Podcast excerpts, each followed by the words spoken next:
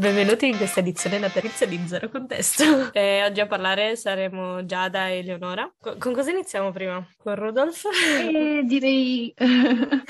Beh, i temi di oggi sono la depressione natalizio, Christmas blues e Rudolf, che detto così può sembrare molto che cos'è, di che cosa si parla. Beh, il Christmas blues è quel sentimento, diciamo, più o meno condiviso di questo periodo, ehm, di una sorta di eh, sentimento negativo, diciamo, generalizzato durante le vacanze ne- natalizie e può essere di- dovuto a un sacco di cose, come eh, vi diremo tra poco io e Giada. Allora, io ho trovato anche un sacco di sintomi, tipo, sai quando vai su Google e cerchi ho del mal di testa, che cos'è? Stai morendo. E... Quindi ecco, magari Sì. ve ne leggo alcuni, però sempre da prendere con le pinze, anche perché molti possono essere generalizzati e legati anche a un sacco di altri problemi, quindi insomma non è che se avete questi uno o due di questi sintomi, eh, allora siete sicuramente nel Christmas blues. Prima di tutto l'ansia, anche perché il, ehm, questa un po' depressione natalizia può essere legata al fatto che dovete fare i regali, sono, dovete vedere i parenti e quindi avete un sacco di, di ansie per eh, gli piacerà magari il regalo che le ho fatto o riuscirò a fare a prendere tutti i regali in tempo. Oppure i parenti che ti chiedono la solita cosa, il cenone di Natale, il fidanzatino, ma il lavoro come va? Tutte quelle domande un po' scomode. Un po' sì. Esatto. Poi mal di testa e problemi di sonno che sono- possono essere anche un po' legati. Cambiamenti nell'appetito, perché magari cioè, siete svogliati anche a pensare di dover affrontare le vacanze natalizie, quindi avete meno appetito del solito, eh, sensi di colpa e questo secondo me è stralegato a tutte le domande che fanno i parenti a Natale. Cioè, perché Sì, poi da considerare anche il fatto che si avvicina la fine dell'anno e quindi fai un resoconto di tutto quello che hai Esatto. fatto o non fatto nel corso dell'anno. Esatto, E pensi, cavolo, non ho fatto niente quest'anno.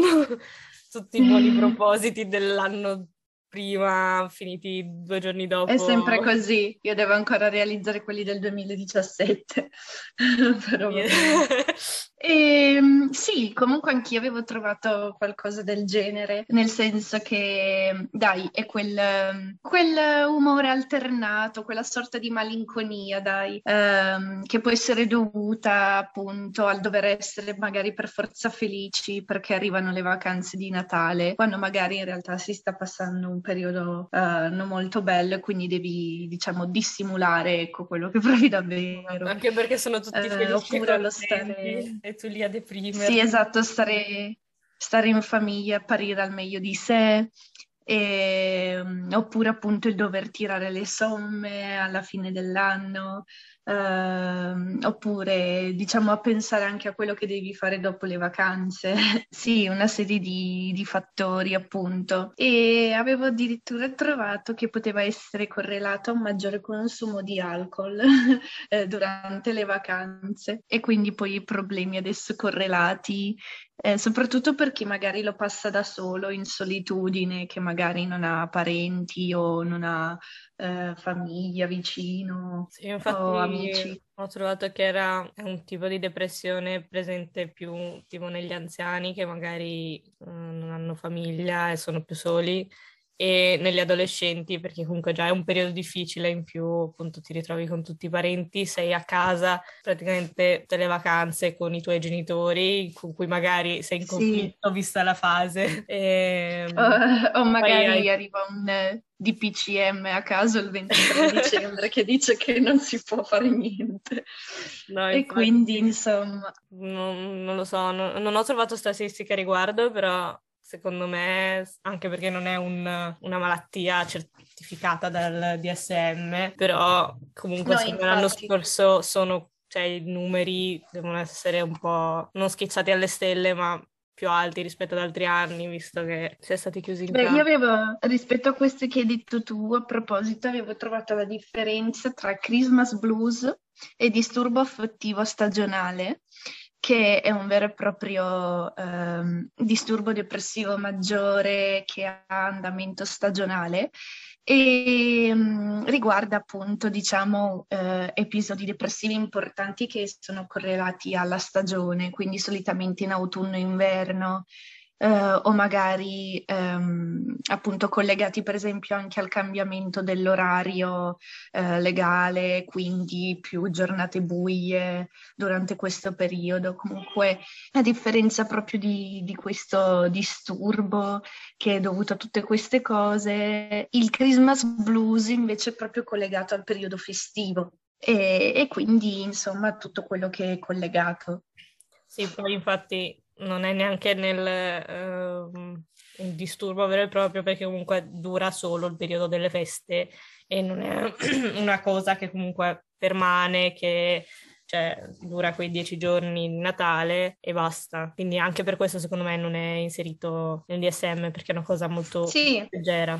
Ah, poi avevo trovato con, anche... diciamo circoscritta. Eh sì, ho trovato anche che c'era un po' la differenza fra il uh, Christmas blues e il post Christmas blues perché eh, Christmas blues è proprio più legato al, cioè, alle ansie legate proprio al Natale, quindi come dicevamo prima i regali, i parenti, il fatto di non aver eh, fatto tutto quello che volevi fare entro la fine dell'anno. Invece il post-Christmas blues è perché ti trovavi come in, questa, in questo periodo felice, pieno di amici, comunque in cui hai fatto molte cose e dopo Natale improvvisamente non c'è più niente e quindi eh, entri come in questa sorta di stato più o meno depressivo e, e quindi soprattutto questo eh, ho trovato che era più frequente negli anziani perché magari anche chi ha parenti comunque normalmente vive da solo con, o comunque solo la coppia, quindi moglie e marito,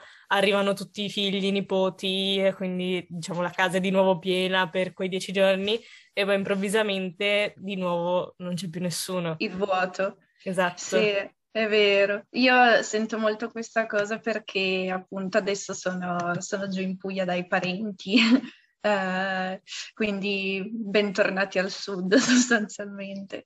E, e, adesso, cioè, per dirti, stasera la vigilia di Natale si sta cucinando dalle 10 di mattina eh, perché si prevede che saremo in almeno una decina di persone in casa.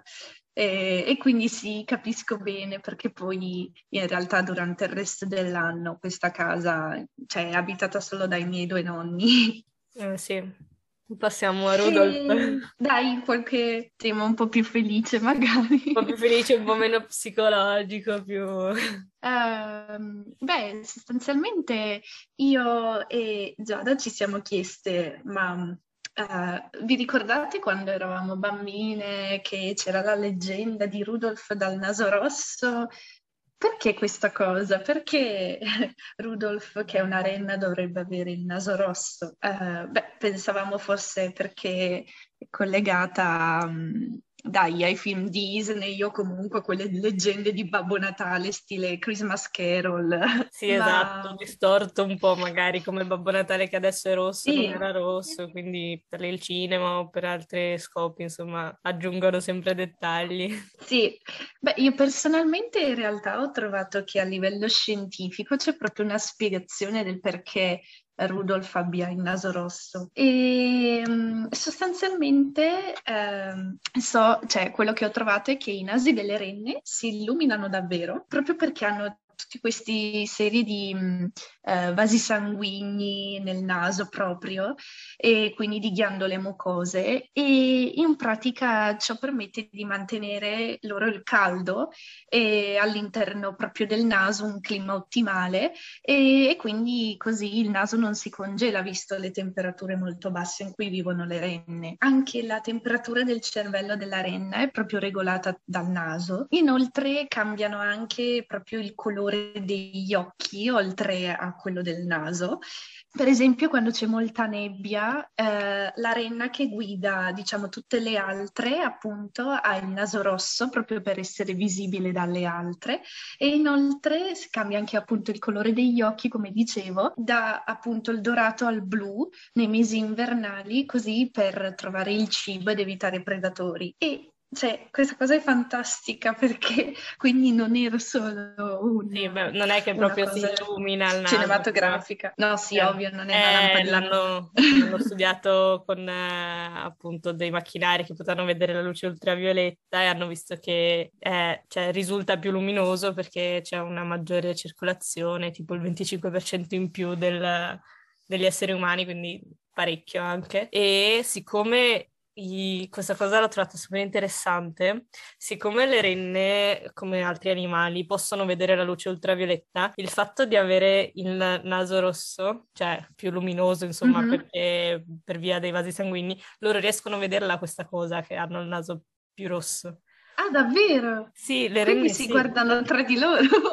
okay. Quindi li, li, può servire anche c'era questa ricerca stupenda, proprio scientifica, tutta diciamo molto seria, e alla fine di questa scien- ricerca fatta da una serie di professori con nomi super strani, è una ricerca del 2012, in pratica alla fine della ricerca super seria scrivono quindi probabilmente le renne sono state scelte da Babbo Natale perché riuscivano a vedere, il, vedendo il naso luminoso, riuscivano a seguire la renna davanti e trovare la strada. Sì. Molto scientifico. sì. E niente, quindi, beh, eh, direi che per questa puntata di Natale è tutto. Buon anno e buone feste. Ciao! Ciao!